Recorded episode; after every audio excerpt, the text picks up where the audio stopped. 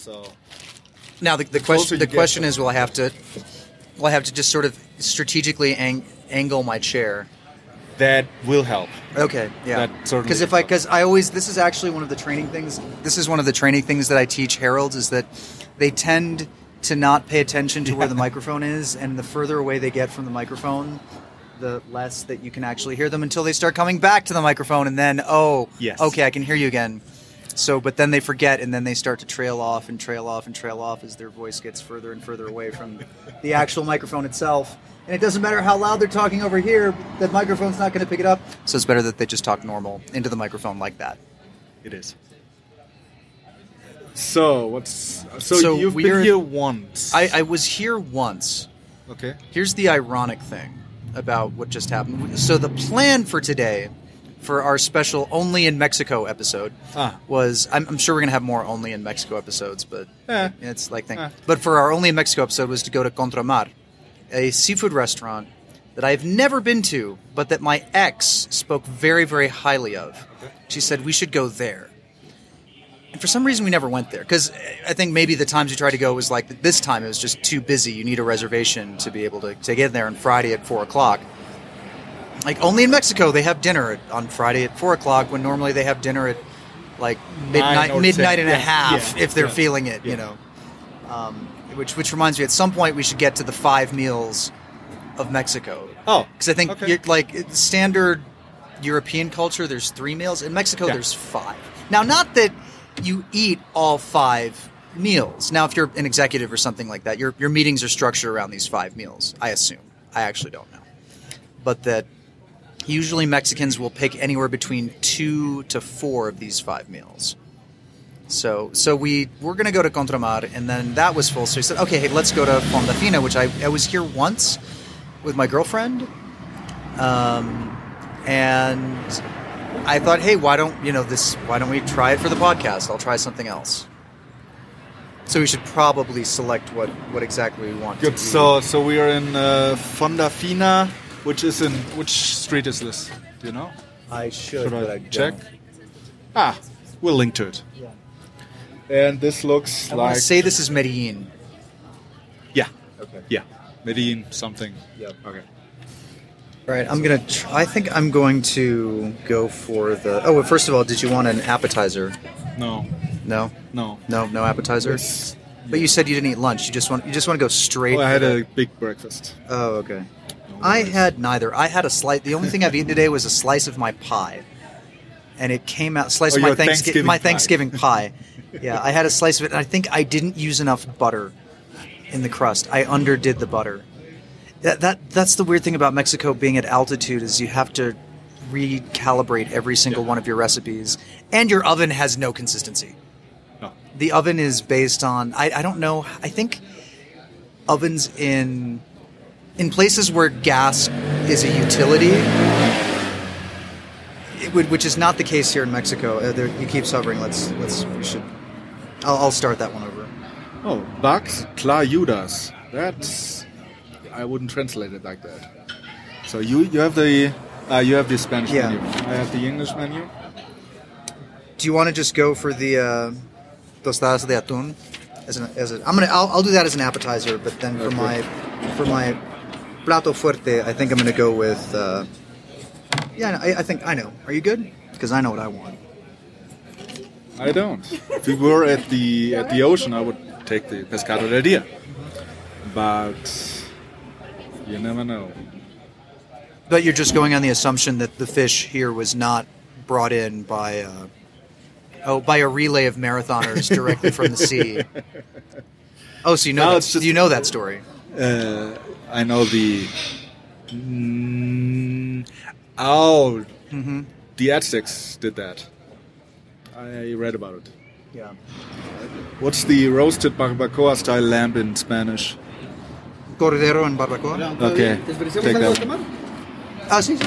¿Cómo que les gustaría? Sí. Eh, Pe- eh, pe- pedimos un Heineken y un agua del día. creo. ah. Ok, Sí. Heineken y agua. y se- Ah, I don't think he called the fact that we already ordered that. No, no, no.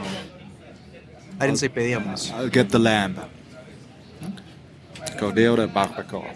Okay, that sounds good. I'm gonna go with the uh, I think I'm going to try the pulpo. I I had the pulpo the last time, and I'm kind of stuck between that and the arrachera. I think I You should had the pulpo when we first met. No, when we met at the Right, yeah. other restaurant. in the last episode. Ahora. ¿Usan vaso o botella? Eh, botella. Ok. Está bien. Gracias. Y eh, por favor, un poco de limón. Claro. So, cheers. Salud. I'm not having beer, but So it's come Oh, to this. good. My go-to beer is Heineken. No, okay, my go-to beer is Pacifico. But then that's a Heineken is different. Very, that's very a diff, close. that's a different distributor. yeah, that's a Corona um, company. Modelo. Can you actually admit that as a German that your go-to beer is now Heineken? Uh, I have to. I changed. I, a couple of months ago, I changed my Twitter bio to drinking Heineken for its taste, which is just a comment on Mexican beer. Aren't they going to fine you when you come back to Germany or something for, for violating some law? Could be. Could be. Um, I, I've given up. In the in the beginning, I was really strict, and I always said, "Well, "This doesn't taste good. This doesn't taste good." And this, yeah, okay, you can drink it. So- so what if you But uh, yeah, now I even drink. I drink beer. I even drink Heineken with lime. So uh, just gracias. Sí, Are you ready? Uh, with lime juice. Sí. Sí. Ah, para empezar, ah, los tostadas de atún Ok, sí, de acuerdo. y la mila- para mí la milanesa de pollo con papas crujientes y mole. De pollo, ¿verdad? Sí, de pollo, sí. Sí. Y me gustaría el cordero de barbacoa. Ok. Por favor. Yeah, I'm drinking Heineken with lime juice. And although with Heineken I wouldn't need lime juice. Never done that. But it doesn't matter. That's just the way it is. I mean, So lime juice, you need lime juice for the taste. So what's the most judgmental thing that somebody that a German would say to you if they were listening to this podcast? On the very off chance there's a German listening to the podcast. Well, it's just, it's crap. It doesn't taste good. That's, I mean, that's what it's about. Um, actually, lime juice and Heineken is a bad idea. I don't know why I did that. That's just, just shows how uh, used to it. Because you're am. you're pretending it's it- a Corona. yeah. With a Corona, you need lime juice, and then it's fine. Like, but I mean, three three years ago, I would never have done that because that's gross. You don't put anything into beer. I mean, I, unless you have a uh, like the Michelada, which is the Mexican version of the Alster or uh, Radler. Wait, they have micheladas in Germany? No, no, but so the equivalent version in Germany is Alster, or in the south it's called Radler. So that's uh, lemonade, like Sprite, whatever, and beer mixed. Oh, oh, you're you're severely underselling the michelada. That's It is. It's not even close. It's no, like no, no. It's But like it's is- like it's like calling mate. It's like calling club mate mate tea. It's it's yes. At some point in the production process, there is a mixture, and and some kind of tea extract is involved. But they are two completely separate things. Yeah. So the similarities is there is uh, lime juice in there. Yeah, there is. That's it. That is Right, the similarity. and that's not even the, the predominant thing of a michelada, especially Oh, oh, okay. I'm not talking about the uh, michelada with the, sauce. gomitas and all Uh, that. Yeah, yeah. Oh, No, okay, no, no, no. alright. So with Worcester sauce or whatever Right. uh, they put it. No, no. I'm talking about the simple one with. So there's lime juice, uh, ice cubes, and then you have the the uh, salt on the top of the, the glass, like for a, uh margarita, and then you put the beer in. So you have beer with lime juice and. Uh, salt, okay, I guess- ice cubes. Alright. So that is not very close to the German Radler. Right. But it is the closest that you get. I, I, I can see Um, that for comparison purposes, but really they're they're two totally different things. Yes. beer beer and other things are involved. But okay, anyway. So Oh, yeah. o- only only only in Mexico will a German be ground into the disgrace of having to drink Heineken with lime juice. Yes. And and be totally willing to admit that Yeah. on their own podcast, where they have the editing capability to edit that part out. So let's see if you edit this part out. But Yeah. so only okay. What's your what's your aside from that? You're only in Mexico. What do you want to open with? Okay, so should we do the draft now? Oh, sure. I yeah. I want to do it. Okay, Okay, wait, what- I'm going to take out my draft board. Okay. All right. All right. Okay, um, I'm going to take it because it's it's the one thing. You do it. We, we've talked about this before, and you were kind of so you would never take this, but I'm going to take it. All right. I'm going to take the fact that nobody ever has change for large builds. So I'm going to explain what I mean by that. It was for the first year that we lived here. It was a great source of stress for us, and we only realized later why that was. Um, that we we could never pay anywhere because we got from the ATM we got these large bills. Large bills is 500 pesos. 500 pesos that's 25 euros. Uh, Eh, closer to 20 euros, but right now, yeah, Yeah. it depends. At one time Right, it was it's a 20 it's a 20 euro note, which is a large bill in the Netherlands, but that's aside from the point. Um, and it turns out you people never have change. You, you can never go anywhere, and you you cannot go to the what's the kiosk in, in English bodega or uh, unoxo. un. Yeah. Un OXXO is what do you I, call I mean, that? the, the corner. I think the the Corner comp, the most generic term in the U.S. would be corner store. okay, like a Seven In New York, you would call it a bodega. Bodega. Okay, oh, that's a New York thing. Okay, so uh, bodega, corner store, Well, I mean, LA 7-Eleven, LA too, yes. 7-Eleven. There's a lot of 7-Eleven here, uh, and but the big uh, brand is uh, the big chain is OXXO. Oxo. OXXO. You can even pay your gas bill at OXXO and your phone and um, Assassination attempts, that sort of thing. probably no, probably yeah, um, because you can pay with cash. You don't need a bank account. So it turns out OXXO is one of the few places where if you go there with a 500 bill and you want to pay for 40 pesos, you can do that. You certainly can't do it at your favorite taco stand. You can't do it at uh, at the, the at the small corner store. The Um, off the off brand, the non the chain the corner store. And there's lots of those. You can't go onto the street and, and have uh, street food and pay with a 500 bill. You very often you there, can't there pay is- there a is 200. a there is a hack for that. There is Okay, a hack tell for that. But no, no, no, no. Okay. But I'll, yeah. I'll, I'll let you continue. I'll, I'll let you continue. So, what's even weirder, and uh, we still notice that today, in the okay, the big supermarkets. Actually, once we were at Soriana, so that was a, that's a, uh a bigger supermarket chain. At eight o'clock in the morning, everything's fresh. We I wanted to pay like 150 pesos. I only had a 500. They could not give me any change. So they had, of course, they then have to call their supervisor and then get change, and they give them the 500. They get two to hundreds back, and then they can give you change. But that takes like 10 minutes uh, or longer. And if there's a uh, if there's a line at the um, cashier, they wait. They're gonna wait, or uh, they they uh, take the next customer, and then they pay. And if you're lucky, they pay uh, uh, so they don't have to get change, and then the cashier can give you your 200 or whatever. And that's at our supermarket, which is even smaller.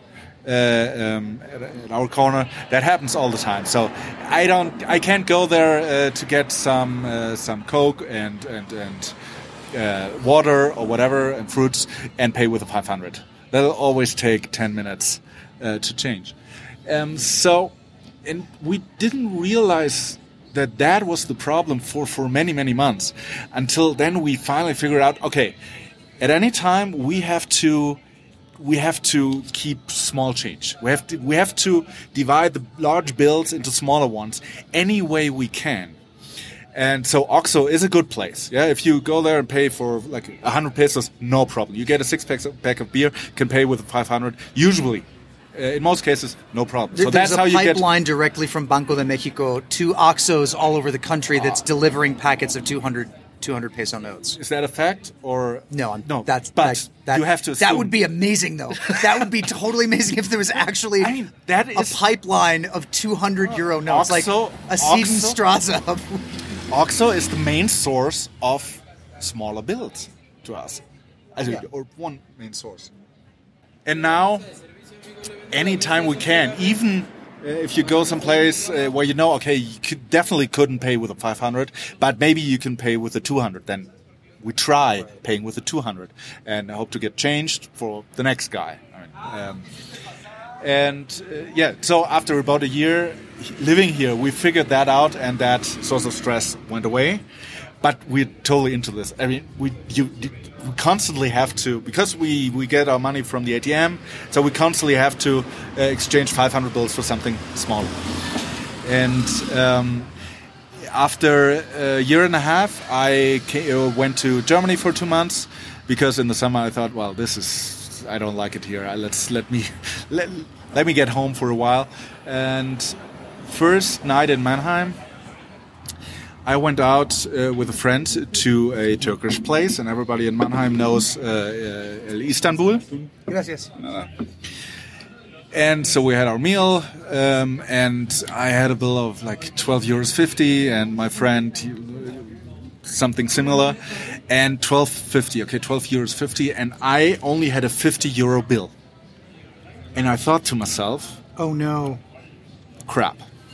How am I going to pay 12 euro 50 with a 50 euro bill? So I, so I had to to talk to my friend and said, okay, let me pay this, and then we have And they had more no idea beer. why you were so concerned. Of course not. And I don't know if he then uh, told me, well, yeah, just try it, and then okay. And of course, I, I tried. I, I asked, so can you, you know, give me change for for a fifty? And they said, yeah, of course. it was absolutely no problem.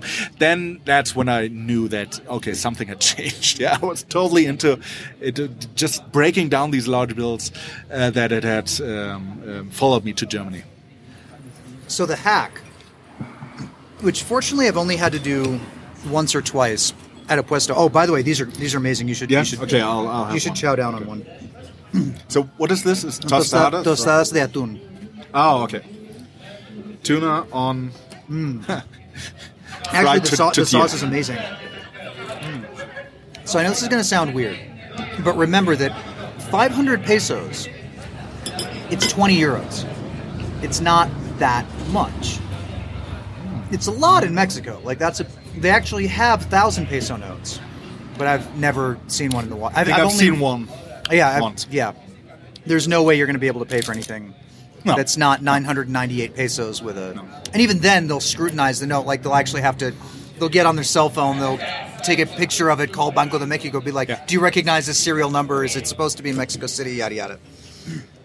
And I only had a 500 euro note. It was something like three o'clock in the morning.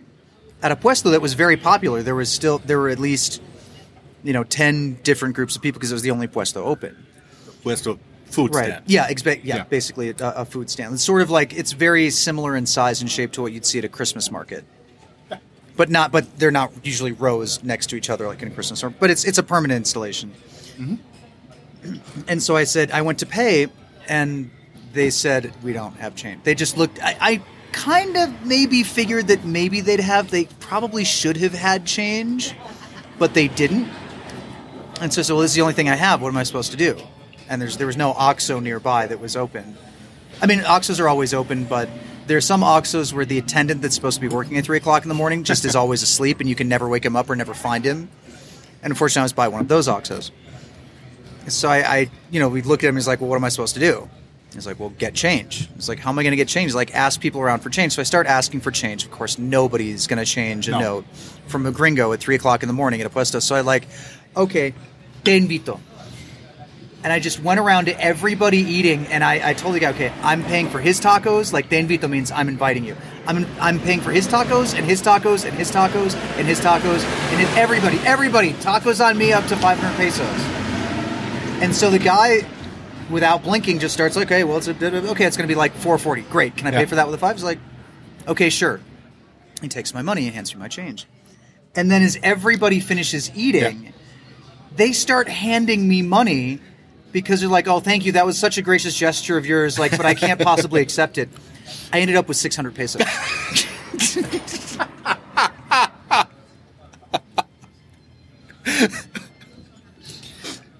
I'm, I'm tempted to, to try it again to see like how often that would work, but I, I feel a little bit guilty about that. I've had this sauce before. Mm-hmm. You like it? Mm-hmm. I don't know where. It, I think it has a lot of Kikkoman in it for some weird reason. It just ta- it's maybe it's just or some kind of salt like that. It has a it has that weird base to it. I'm gonna hate on your number one draft pick a little bit I think that happens in other places. Oh, I'm sure. No, I, I'm absolutely sure. This is. I mean, I haven't been to many other Latin American countries mm-hmm. or Asian countries or whatever. This is what I noticed in Mexico, and as a difference to Germany. Mm-hmm. I mean, it has to do with impressions. Those sorts of problems are sort of where mathematics meets rampant income inequality because for some people, some people that's 500 pesos is a week's pay Yes. For some people, which sho- which is shocking but true. Well, it's uh, minimum wage. Really? Yeah, it's like seventy something per day, about five hundred uh, Yeah. a week.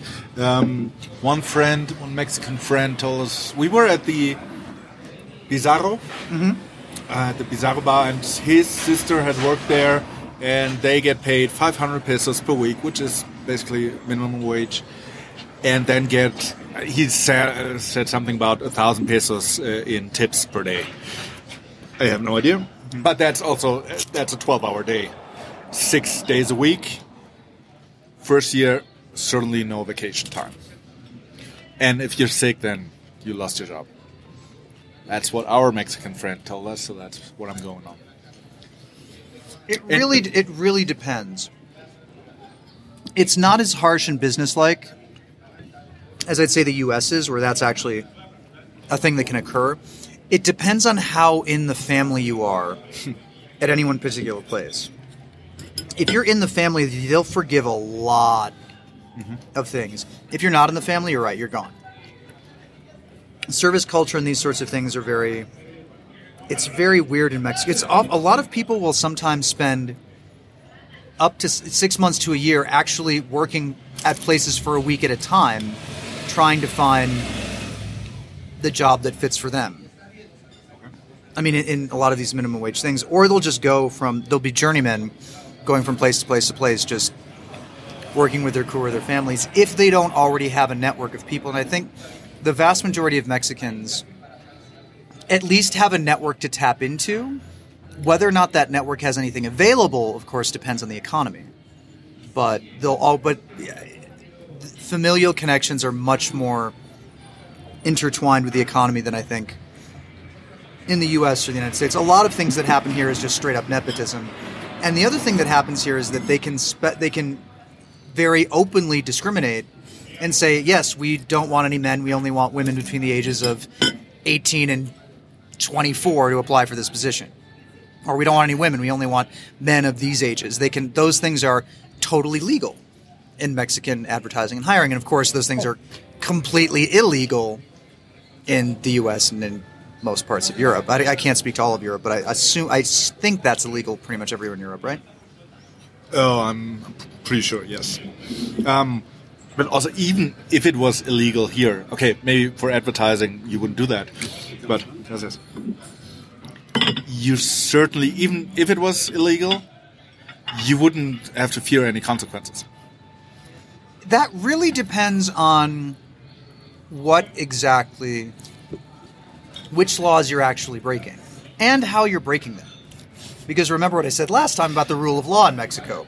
So meta meta uh, topic. Um, if anybody's listening to this and has answered your question from last time, please note that we record this while nobody has ever listened uh, to the first episode yet. But uh, we will tell you about the first episode, like in the past of this Well, podcast. see, that- We're going to answer for, uh, your questions. That's the weird thing is that Later. normally on podcasts you cannot admit your actual recording Oh, sequence. oh. You don't. You're, you're just want. I don't- you want to be 100 percent truthful. You want to. Be German? Yeah. Yeah. So, so I can't just direct message one of my friends of mine to sort of tweet back at me what the secret theme was, and then answer his tweet as if we were recording this podcast. Um, this week I updated my resume, and I this time I, for now I have like a U.S. style resume, and I asked uh, asked a friend in New York uh, to look it over, and that went well. And then a friend in Toronto who's a professor at the University of Toronto, he said, okay, uh, he saw this, and then he said, okay, let me edit this. Yeah.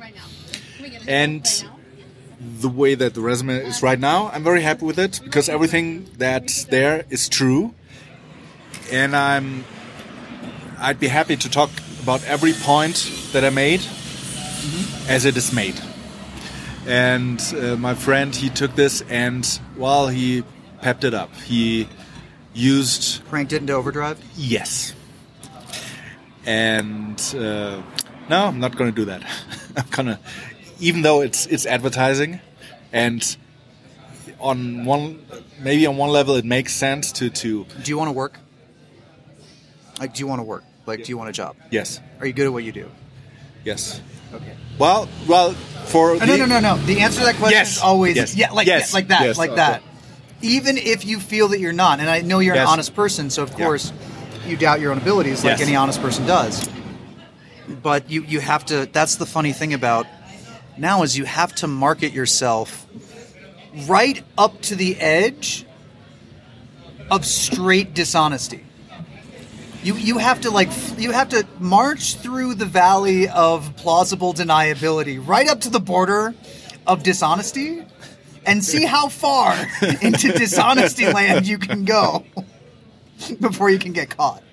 Like you, you want to be, you want to be like flying kind of over the border, and if you accidentally get swept into dishonesty land, and you hear from air traffic control of dishonesty land that you violated the border, and you fly right back over to plausible deniability, is this what is this kind of where your professor went? Yes, and then yes, and I'm not going to do that. I, I don't care if it makes sense or not. Otra por favor, sí. But then he also also uh, made funny sentences because he does not know what test-driven development is. So he he created a sentence that just made no sense. Did you see what I just tweeted? No, The the thing about startups. no. I think that this was a line from a dear friend of mine, but it was, "Oh, you just build a plane on your way down." As in startup land, they you, you get launched into great heights with absolutely nothing, Uh huh. And they say, "Oh, just build the plane on the way down." That sounds scary. no, but it's a joke. Yeah, but that okay. like that's the kind of okay. So what is test-driven development? Well, you know what it is. I have no idea. You have no idea? I okay now. Okay. Like you, you say a phrase like that, okay. I think I know what it means. But I don't want to think that I know what it means because if I know what it means, that's scary that that's even a term. Okay. That we've gotten so far that that's like where we Okay. Well, the question is a good one because different people understand different things. Uh, from gracias. Um, I try to make to make it simple and say what I think it is or how I use it. Um, it's the idea of not starting to code, or you start coding by writing a software test that describes the test describes what the code that you're going to write later uh, is supposed to do. So give you give an input to um, you first write the input, then you check or you write you write a check that the output you get is what you want. Then the test will fail because you have no code yet.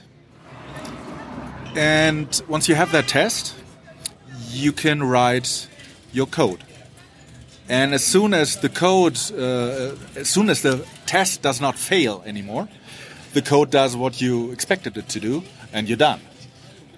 Now you can do that iteration on many levels, and there's different uh, schools of thought uh, on, on what level you sh- uh, should do that. Should you just do it on the on the very very basic level, so just method level? uh, uh, just one function that does one thing, or should you go higher and have more of it? That is personal taste, I guess, or, or experience, whatever, you, and depends on the project. Like with for anybody who's programming for Django or who's using Django, I do most tests I write, most useful tests, the, most benefit I get is from uh, testing views. So that is one level under give me the HTML, but uh, I give you this input and you get me that output for a web page. So, and um, you can write tests on the browser level. that you really, you know, you tell your test, click there, click there, put that input there and there. Um, that is, did that today. That is useful for some cases, very costly because it takes a lot of time to do uh, to to run. And one benefit of, of fast running tests is you can run the tests all the time.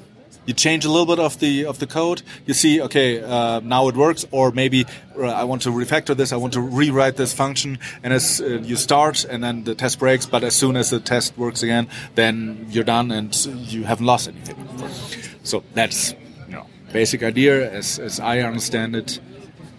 And of course, a uh, professor of architecture would not know this. But I, I want to explain this term at one point because I think it's a it's a very interesting I think you did. idea. I think you did explain the term. yeah. Okay, I'm gonna send him the That is podcast. that's definitely not what I was assuming with test-driven development. I was assuming something entirely different.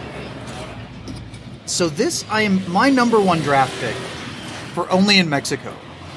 I think is a I think it's a killer draft pick because I'm pretty sure that this is the only country in the world okay. Of this size where this is true. Mm-hmm. And I'm, I'm I may have brought it up before. I I, I sometimes tend to tortilla? Ah, sí, sí. ¿Ah? ¿Una tortilla? Ya, ya, ya. Veo eso bien así. Ya. Por favor. no no. Gracias. Aprovecho. I'm pretty sure this is the only country this happens, and I learned this when my ex's parents, when I was living with my ex, said, "Oh, we'll be back." Of course, they said in Spanish, "Oh, we'll be back in Mexico on Monday," and I said, "You're going to Cancun. You're still going to be in Mexico." I, I said this in my head. I didn't say this out loud because I knew there was something that I wasn't getting. People who live in Mexico City will say, I'm coming back to Mexico, even if they're not leaving the country. And when you go out into the countryside, I mean, any anywhere I think within about 500 kilometers, I've seen this. You'll see the highway signs will say Mexico is that way, and by saying Mexico, they mean Mexico City. Yeah. And they said like, or you know, if you when you're leaving Mexico City, you'll say "Retorno a Mexico," saying like this way to turn around to go back to Mexico City. I don't know of another. Maybe this happens somewhere in Asia that I have no idea about, but nobody refers to their main city with the name of the country that you happen to be in. Do you know the history of the, the names? Because um, I don't either. I just don't. Of course, the, the center of this country I- I is think- is the the Valley of Mexico. Yeah. that's probably the Going to name. Mexico, yeah. The Valley of uh, Mexico, which is this high altitude valley between Where I we are. 4,000, 5,000 uh, high uh, meters high mountains. We're right now we're on 2,200 meters about or seven feet, 7,000. About. And yeah, from that now it's the, the, the state of no, it's it's the Mexico City is the state, and then there's the state of Mexico that's around it, uh, basically, and the, the, the city of Mexico. Gracias. No, no, gracias. And the whole country is Nothing efectivo. Mexico as well. I think it has to do with the fact that Mexico is very much like the United States, and then in its formation, you have all of these uh, the states that form up the United States of Mexico, because the official name of Mexico is the United States of Mexico, do consider, or at, at one time, considered themselves very independent entities, just like the states of the United States. And we didn't, in the United States, really get rid of this notion until after the Civil War had concluded. Now, Mexico has, has had a very war torn history since its independence from Spain, um, suffering through various different kinds of dictatorships. And, and my suspicion is that that, that little quirk comes from that culture, but I, I wouldn't know. I wouldn't have a. I, would, I, just find it odd. It, it's that, and so that I think is a thing that is Yeah. only in Mexico. So that's why I think my number one draft pick beats your number one draft pick because you could very well be talking about the Netherlands, where I've had the exact same experience. where you try to pay for anything, if you if you go buy something for five euros with a twenty euro note, at a major chain store in the Netherlands and have not already announced yourself as a foreigner, they'll ask you in Dutch, "Do you have change?" I don't know what the Dutch phrase is off the top of my head, but having after you spend a week in the Netherlands, You you'll know what the phrase is. You'll know exactly what they're asking. To which, even if you speak Dutch, your answer should be what? I think I accidentally said "was" one time, just to throw them off. So I'm having lamb in a barbacoa style. Um, I don't even know if it's barbacoa, whatever that means, barbacoa style. Barbacoa. We talked about that Yeah. last time about you know putting the whole lamb into the ground with everything: bones, intestines, skin, hair. They opened it up a little bit. And now I have like a, it's almost like a tuna steak, but from lamb. Well, the texture is the same. I mean, there's a tortilla around it, isn't it, or is that just No, no, lamb? no, no, no, no. It's all lamb. Oh wow. Yeah, and the tortillas are uh, homemade or Yeah, they are. in the yeah. kitchen. The So tortilla. that every is- every very good. Mexican Mexican place prides themselves on their tortillas, and these are on the smaller side of tortillas. smart, but they're good. So now I'm curious to hear your number two draft pick. Okay, let's see. You know what? I'm going to take the tortilla because they are so ubiquitous that it's it's the Mexican bread. For what's what's bread for Germans is tortilla for Mexicans. You get with every meal. Right now, we have a basket of warm tortillas on our table, and you take how many, uh, however many you want. Uh, last last week we talked about food, and, and every second food has tortillas, or something that is made of tortillas, like tostadas. Or, um, and I'm very happy that I don't know how long it took, but it took a long while. But now, almost three and a half years in, I really really like tortillas. So I really like the the taste of tortillas, which is a very different taste from from for every German, because it's it's this mice, it's the, the this corn taste. It's very distinct, and for definitely for at least a year, maybe a year and a half, I did. Well, we started, of course, we came here uh, and we started eating Mexican, and then you have tortillas and you have beans, and you have lots of eggs and at one, it took just a few months. Then I had enough of beans and tortillas, and then it became hard. And then we looked for, for more food that's not exactly Mexican, or how can we have this? And if you if you go to a place where there's a lot of uh, Westerners, they either ask you if you want to uh, to have bread or tortillas, or you, they just give you bread. And, and I wonder. I know in the in uh, South America, it's not the tortillas. They have similar stuff, but but it's not the same. I don't know where else. I don't know about Guatemala. I was in Guatemala. You go to different parts of Mexico, and the tortillas are different. Like Oh, you go, oh, you yeah, go yeah, outside of the valley sure, of Mexico, sure, and the sure, tortillas are different. No, no, definitely. But it's just it's everywhere. It's it's the one food, that and beans. Yeah. And so now I'm having tortillas, and I have this barbacoa, so that's lamb, and it's a sauce with beans, of course, uh, and uh, these pretty good tortillas. Yes, they are good tortillas, and they are not that good tortillas. And I'm happy. So you're, hmm. I'm trying to I'm trying to place where you're picking your team from. Because you okay, I think I think we both had concrete concepts for our first round draft picks. Yours was the change. Mine was the how they sign point to Mexico City and the freeway, considering the Valley of Mexico to be Mexico, even though Mexico is Mexico as a country. Second draft pick was food. So I should probably go with the food for my second round draft pick. But you know what? I, I'm, I'm gonna keep it. I'm gonna keep it conceptual. I'm gonna keep it conceptual. I'm gonna go for the fact. Now this may apply to another country on the face of the earth. Sure. I, I don't know. I mean, Mexico is the world's 15th largest economy. Mm-hmm. Mexico, in in terms of resources, is a resource-rich country. You have oil, you have natural gas, you have lots of arable land, you have many, many different climactic zones, Metals. metals, rare earths. Yes. There's stuff in Mexico that that is valuable that they don't even know is in the ground yet. I mean, it's in the ground. They just don't know where it is. Like, there's stuff in the ground in Mexico that is valuable. They just don't know where, or don't haven't reached a point in technology where they realize that this stuff is valuable. But Mexico thinks of itself as a poor country.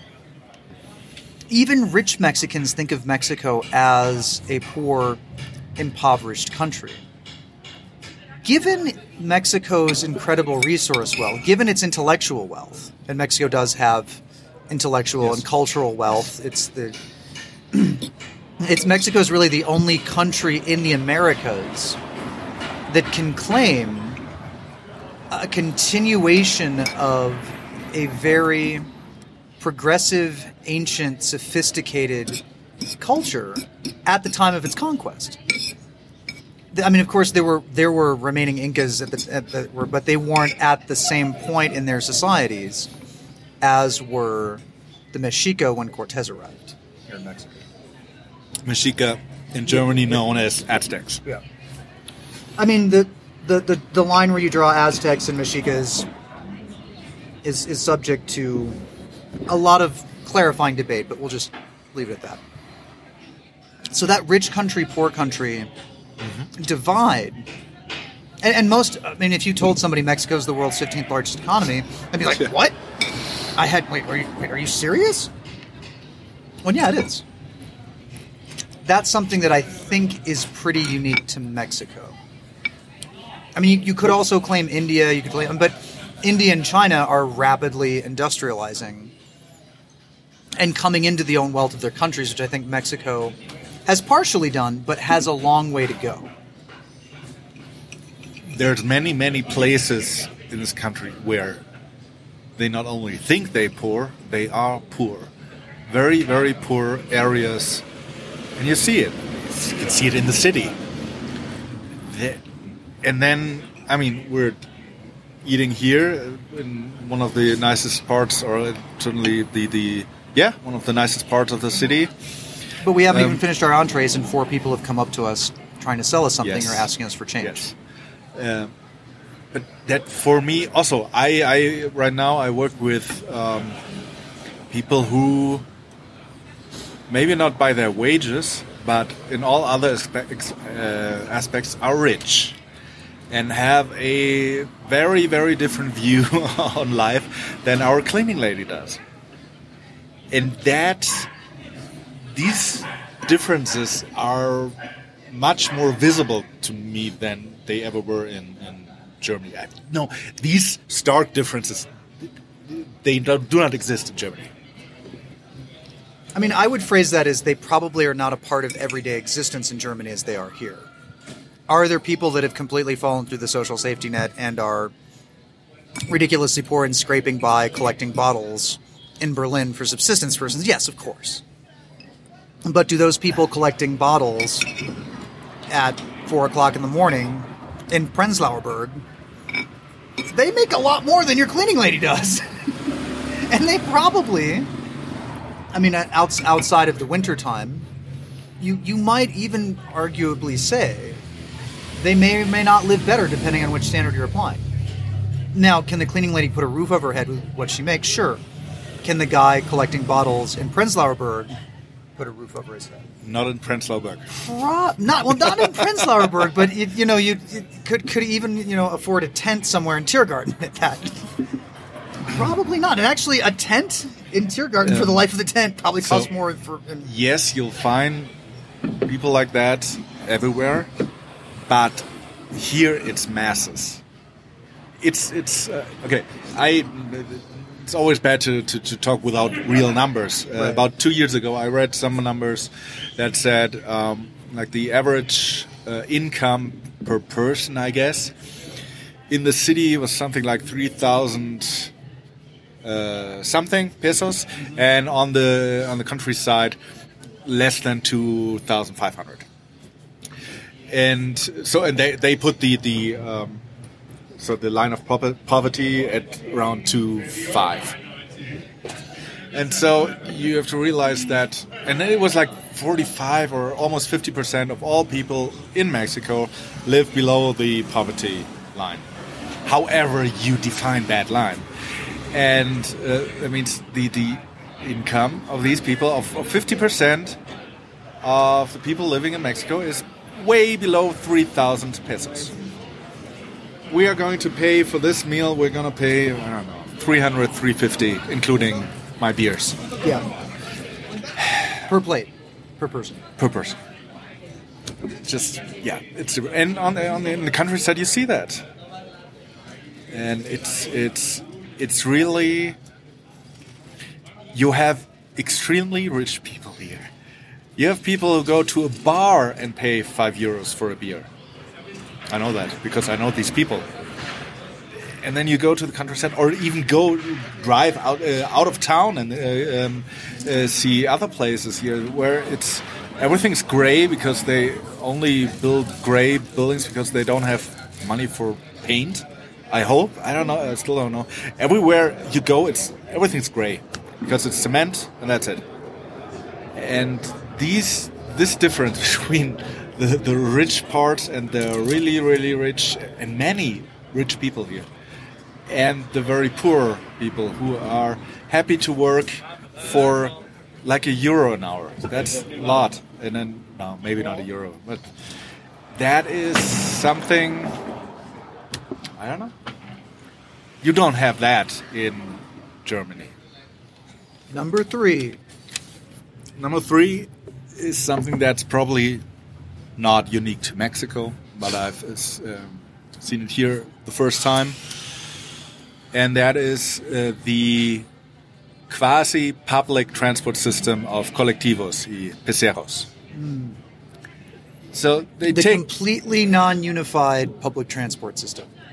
unified, The completely ununified. That every Mm-hmm. discrete part is separated from the others somehow, some way. In, in a city. but working.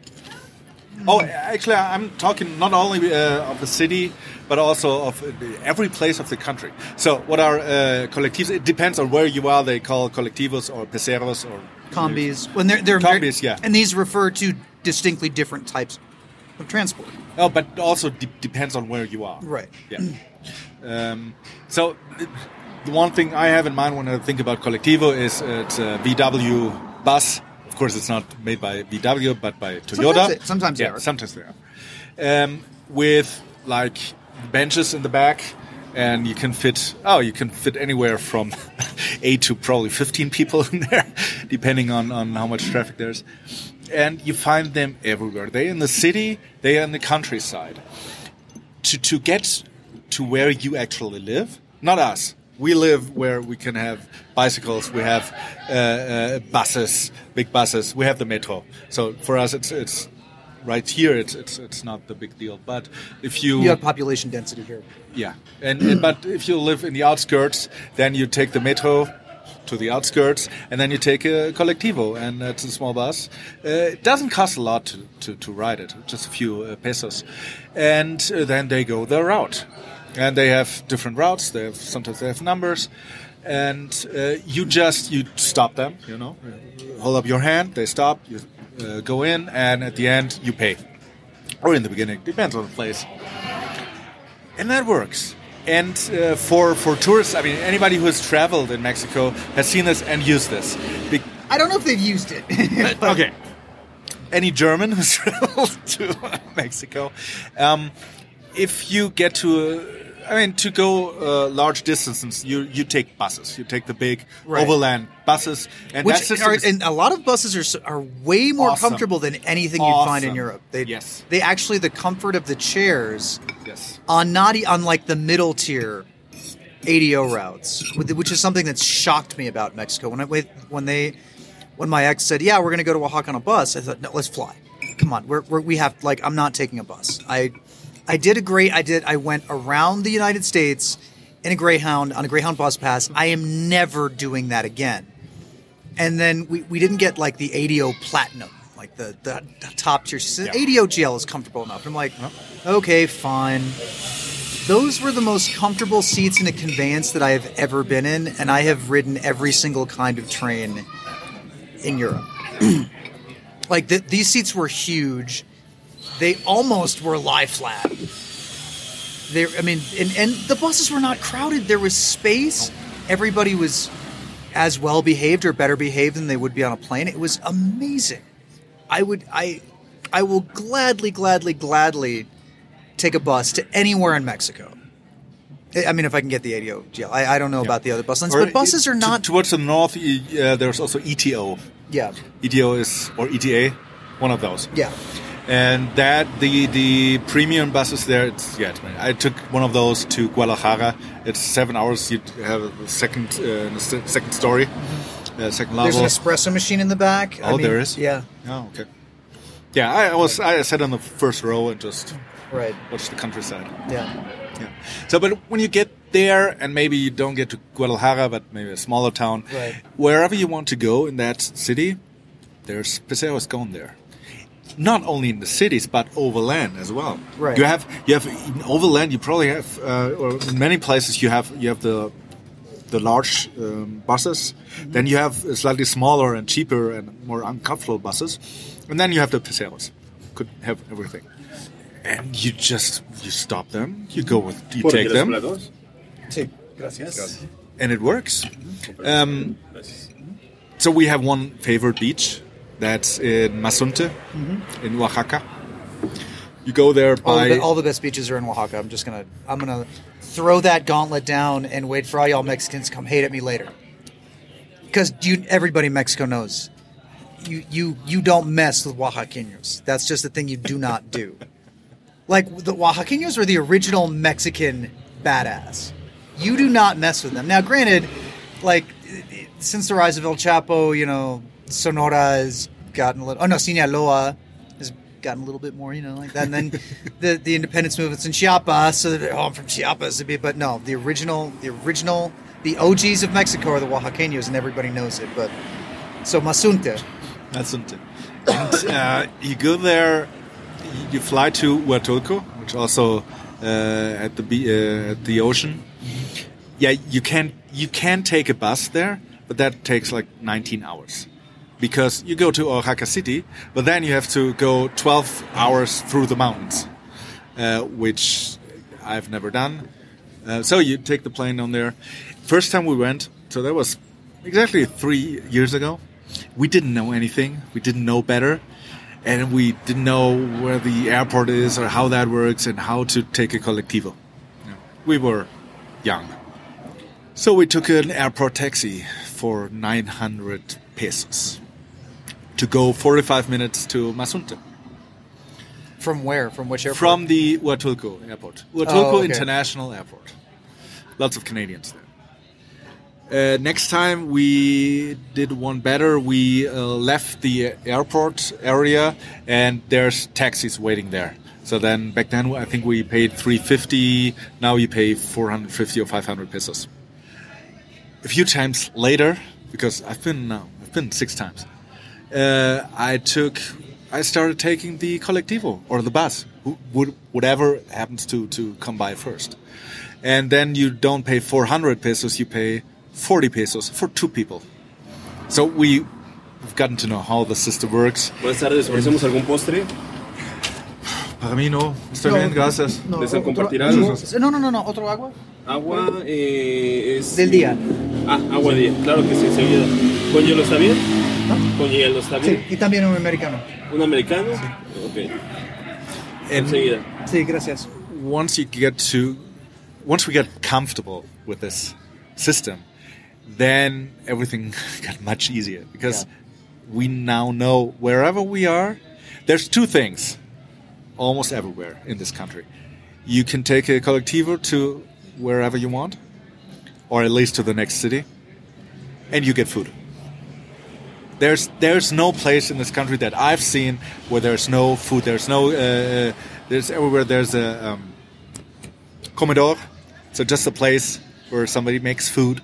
You can sit down, have your coke, and have something to eat. And Especially on the beach. it's just Especially on the beach. Oh, on the beach, it's that's But it's it's in every little town and village.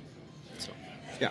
So I, I mean, uh, there's colectivos in many Latin American countries. I'm pretty sure of that.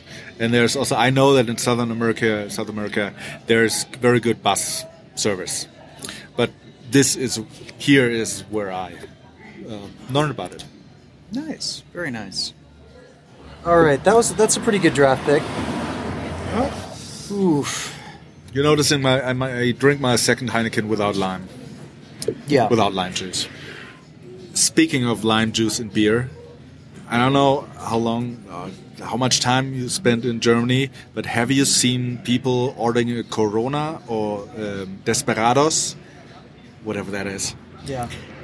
with the lime, so with the citrus slice inside the bottle? No, that's that's the way it's traditionally served outside of Mexico. Some, I mean, in the beach in Mexico. They, I've never seen that.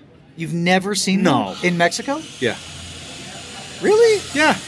Anytime I went to the every, every time I've gone to the beach with a bunch of guys, that's exactly what they do with their Coronas. Like they have the lime. They might have two. They might have a lime wedge in the beer, but then one also right it right in the neck of the bottle. Yeah, that's a common thing. I, I don't ever. The funny thing is, I don't ever recall seeing it in Germany, except on that little fake beach that's right on the other side of the river from the Hauptbahnhof. That's the In only Berlin. in Berlin. Yeah. Yeah, that's the only Okay. time I've seen that. Of course, that's the only beach. I, I actually, I, that's not the only beach I've seen in Germany, but that's that's that's the only beach outside of Warnemünde that I've seen. Okay, until now, I would have sworn to everybody at home that nobody here drinks it like that. Hay de todo aquí, güey. Hay de todo. All right, I have to. I have, oh, this is hard because you know how when you get when you're if you're doing a real. Have you ever had the experience of a real fantasy draft? No. Really? No. Never. Never. Oh, okay. I, I don't even. I'm not even a big fantasy sports fan, but like you know your top three, and you usually will get eh, one to two of your top three, Yeah. depending on how you play. But it's always like four, five, and six that you're running around looking for, figuring out. Okay, well, oh man, which one do I want to? And it, that's that's when it gets a little bit hard. After three, four, five, that's when it gets hard. So I'm just gonna go for mole.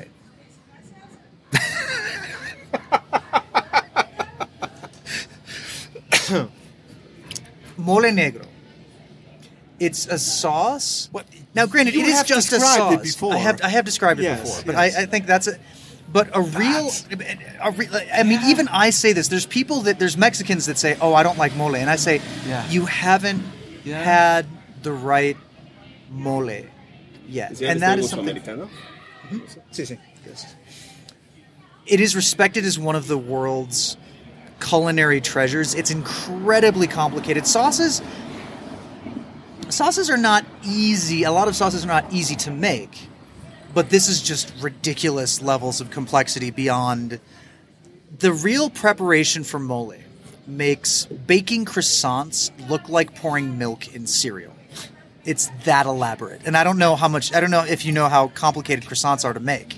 No. And about making mole, I know what I learned from watching a movie, probably in a bus. There's there's movies about making mole, mm-hmm. and just watching this woman work f- throughout the whole movie, which probably Paso buen día, señor de los americanos. spans of a few days or weeks, and and adding this, adding that, and cooking and whatever.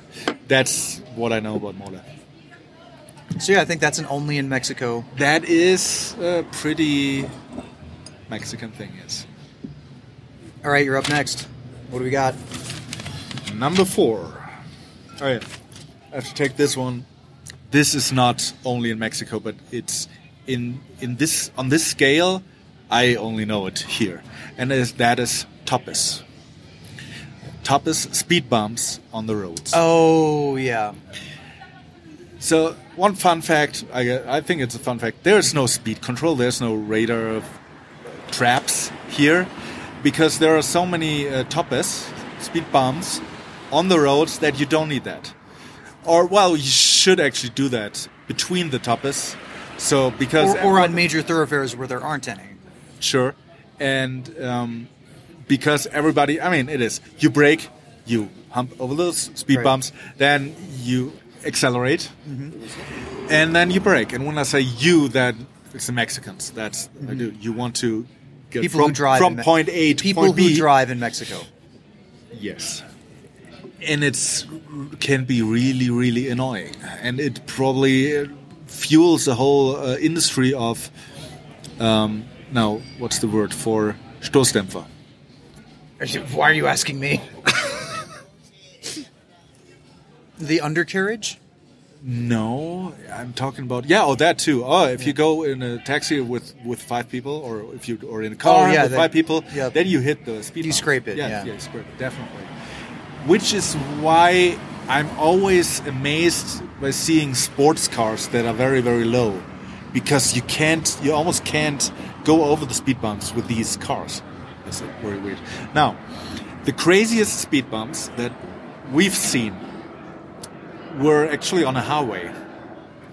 It's it's the uh, border highway between Chiapas and Guatemala, where you can go 100 kilometers. So you get you can go uh, U.S. highway speeds, and there's toppers there, and you have to you, you can't just go. I mean, there's no traffic, so you could just you know leisurely drive there, but you constantly have to look onto the road to see if there's a topper, and not all of them are, are marked with colors.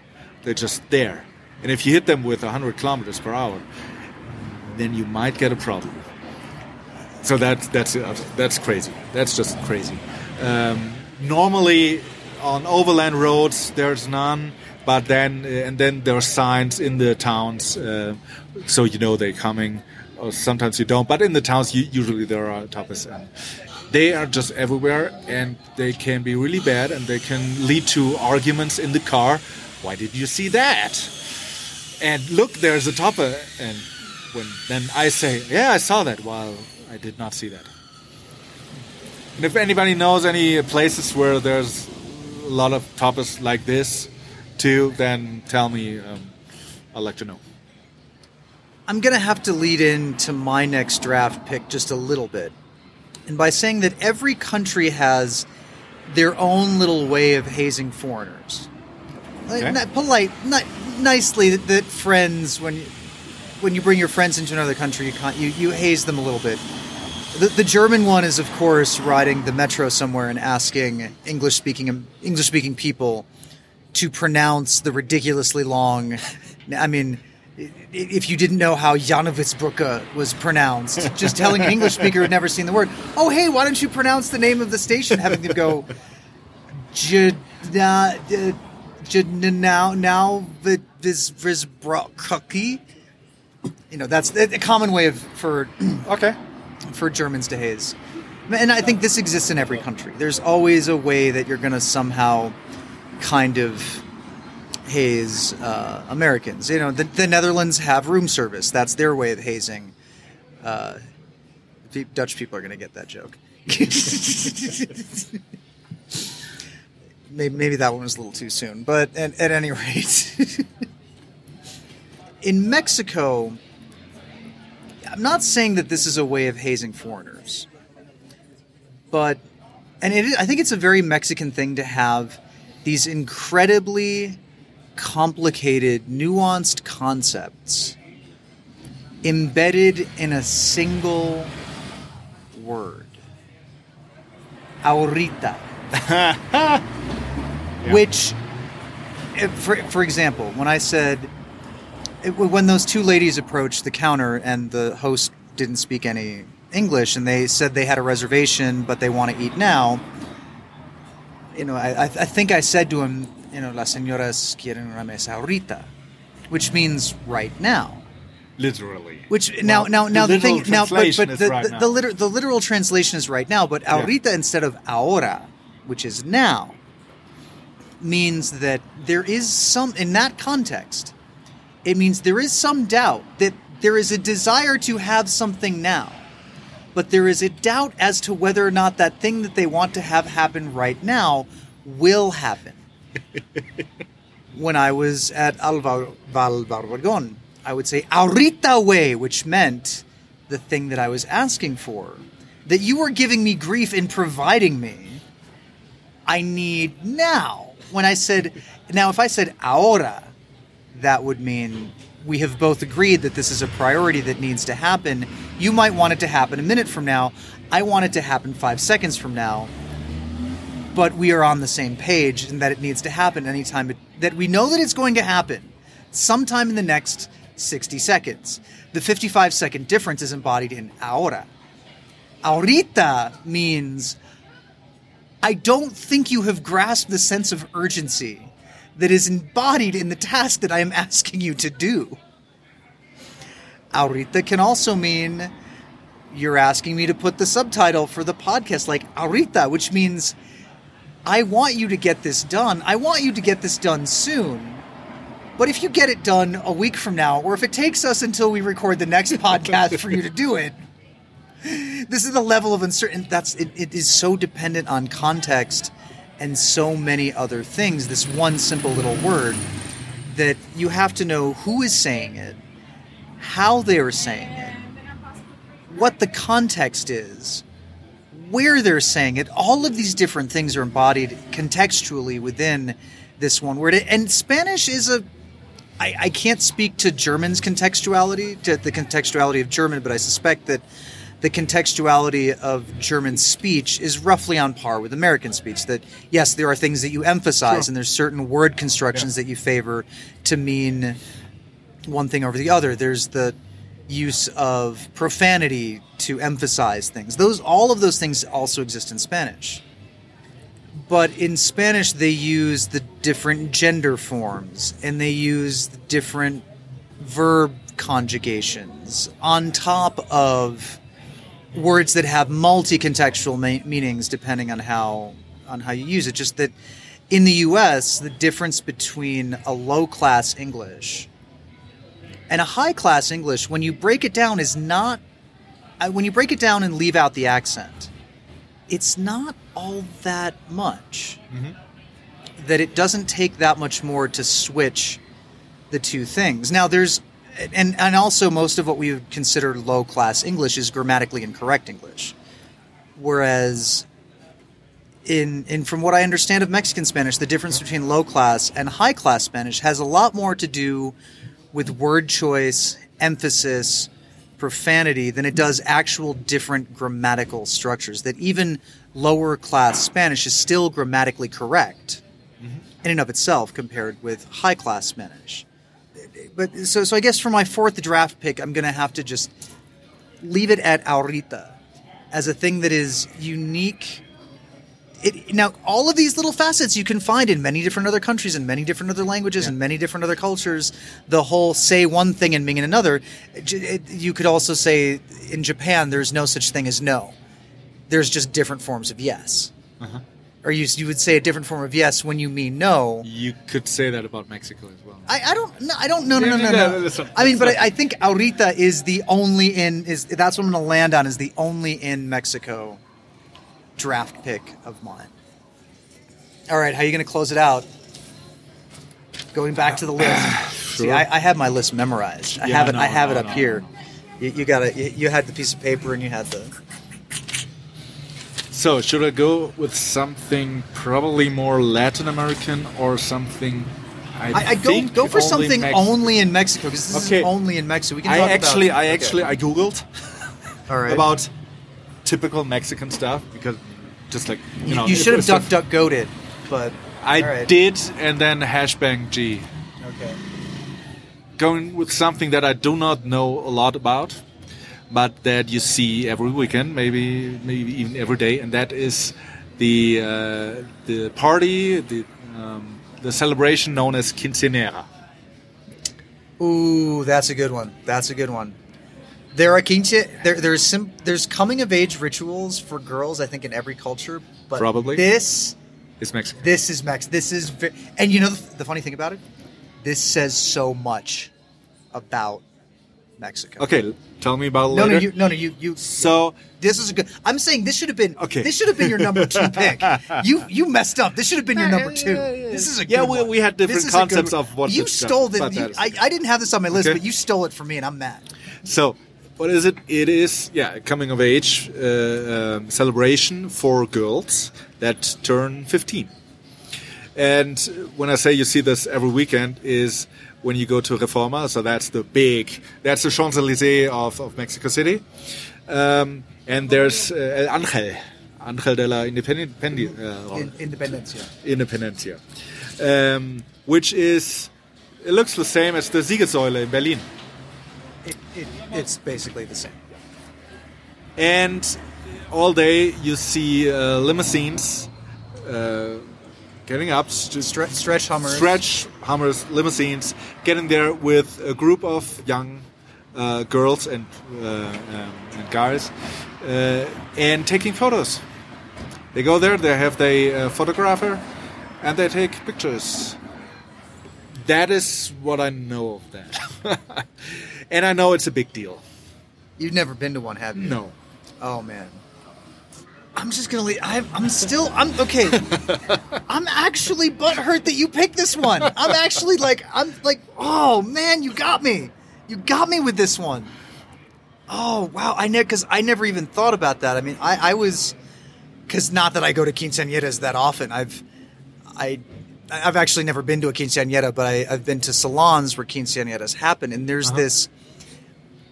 I think salons are much more common in Mexico than even they are in Europe or Germany. That when you have, I mean, if you're going to have a reception, it's not tremendously uncommon to just invite people over to your house. You might not have a big house, but you Well, yeah, or you get go to a guest house with with a large Right, salon, just a regular- or- but, but here there are places that are just for receptions and parties. Yeah, like a, a restaurant that has a big Yeah, room in the yeah, back. yeah. But it's a restaurant. That- These are places that they are only big banquet halls. yes, That's all they do. They're not even a normal restaurant. Like it's just lines and lines of banquet halls, or one gigantic banquet. I, you know, I mean, they they're conference. Okay, I'm getting, I'm getting, I'm starting to think about Leipzig, and I'm getting a little worried. But there, people are. It's the planning for the 34C3 is Yes. underway much much later than it should have been, and much. And it's in a new place that they don't know a lot about, and they're figuring out things. There's this there's this glass tunnel skywalk something or other Yeah. and they're like oh wait these things aren't all of our standard like pallet things don't fit through it Oh. because and I, yeah there's there's stuff and anyway um, it's gonna be fun so in these salon halls that are for quinceañeras they have this winding or really long staircase that goes from the ceiling they come down through the ceiling yeah. for their big debut Oh, in their dress. And there's songs and there's and I only know about this because a buddy of mine whose dad is a cop, the, like the cop Christmas reception, just happened to be in one of these salons with the stairwell Yeah. that the cops got drunk and started pretending like they were doing their quinceañera song. But uh, anyway, um, so there. Oh wow, that's that was a good that was a good draft. But no, these they're for most Mexican women, their quinceañera is more elaborate than their wedding. I can see that. Yeah. Like it's it's it's a thing. So wow, all right. That's you you closed it out One left. stri- you, One you left. closed it out strong. You closed that one out like strong. Yeah, th- these are not debutante balls. These are a totally different other thing. That just is tangentially related to when women are approaching the culturally the culturally acceptable age of marriage. I'm not sure if 15 is a culturally acceptable age of marriage in Europe, but in some parts of Mexico it still is, and I'm not making any value judgments in that. See, now I have to think even more carefully because you closed out. Maybe that was part of your strategy, closing it out strong. Oh, man. Okay, I think I've got one that might possibly rival quinceañeras. So, from what I understand about most places of the world, when when disaster strikes, everybody comes together because you don't have a choice, or the government comes in and pretty much just takes care of things. In Mexico, it seems like, from my experiences here and from the '85 earthquake and from just general knowledge of government history of Mexico, it's usually a 50-50 effort. And that the government doesn't leave people completely abandoned but they don't go all the way. That mm-hmm. people have to uh-huh. come uh-huh. in and help and that the government knows this and people who the people who are in charge of all of these various different functions actually make arrangements for that that they consciously that a lot of their protocols and the procedures assume that there will be a force of regular civilians with no training just there to help out. I mean, can you imagine in a disaster there being plans for having a massive amount of untrained volunteers helping? To me, for Mexico, that sounds normal. Right, but as a German, It is it's German- totally German- foreign. Yes. Yeah. because because Mexico is Uh-huh. complicated. Mexico is I don't know that many other cultures in the world. I I still am figuring out German culture. There's a lot of stuff about German culture, German hacker culture that I don't understand despite having been in it for more than a decade at this point. Ever so now that I look back on it, no more than a decade. Probably slightly so, but but definitely more than 10 years. Uh, of course, American culture, Canadian culture, Chilean culture, uh, in, Indo-European culture. I know a little bit about Japanese culture from firsthand experience. I know nothing about it. I know very, very little about Indian culture. My sister's ex-husband is from India, but I, I don't. I, I can't claim to know much beyond the Bollywood stereotype. China is another mystery to me in a lot of ways, despite having studied it tangentially as a hacker and as somebody interested in economics and manufacturing things like that. But but Mexican culture has a kind of complexity that I think you would be hard pressed to find in another corner of humanity. And maybe I'm just saying that as an American in Mexico. you know, you're going to see something different as a German in Mexico or a French person in Mexico. Uh, but yeah, that that's. I'll have to leave it with, in a in a big way, everybody is in it together, and Mexico is complicated. It is. Very good. We moved. Yes, now we're back at, at my house for pie because Does it have a nickname? The house? um, I call it seven five for a very particular reason. The uh, the house and the apartment number, one of which is seven, one of which is five. But I'm not going to tell you the street or which one is the house number and which one is the apartment number because not that anybody would ever come to Mexico and I mean if if I I can't even think of a single person that if they were in Mexico I would not somehow just invite them over Yeah. or let them know, you know, about my house or where it is or that sort of thing. Thank you for the pie. Oh, you're welcome. I, I hope Very it was- tasty. It, I I really use too much salt and not enough butter. That's all what. I'm. I, but uh, yeah, that's, and I didn't mash the pie. My the dinner was part. very salty. The the salsa, um, the bean sauce was very salty. Oh, okay. We've talked about Mexico a lot again, which was good. We don't even need a topic. But if anybody wants to know anything about Mexico, she should ask us. Yes. So last time, in the first episode, you asked one question, which we will answer. no, we will, which we'll Right. discuss sometime in the future.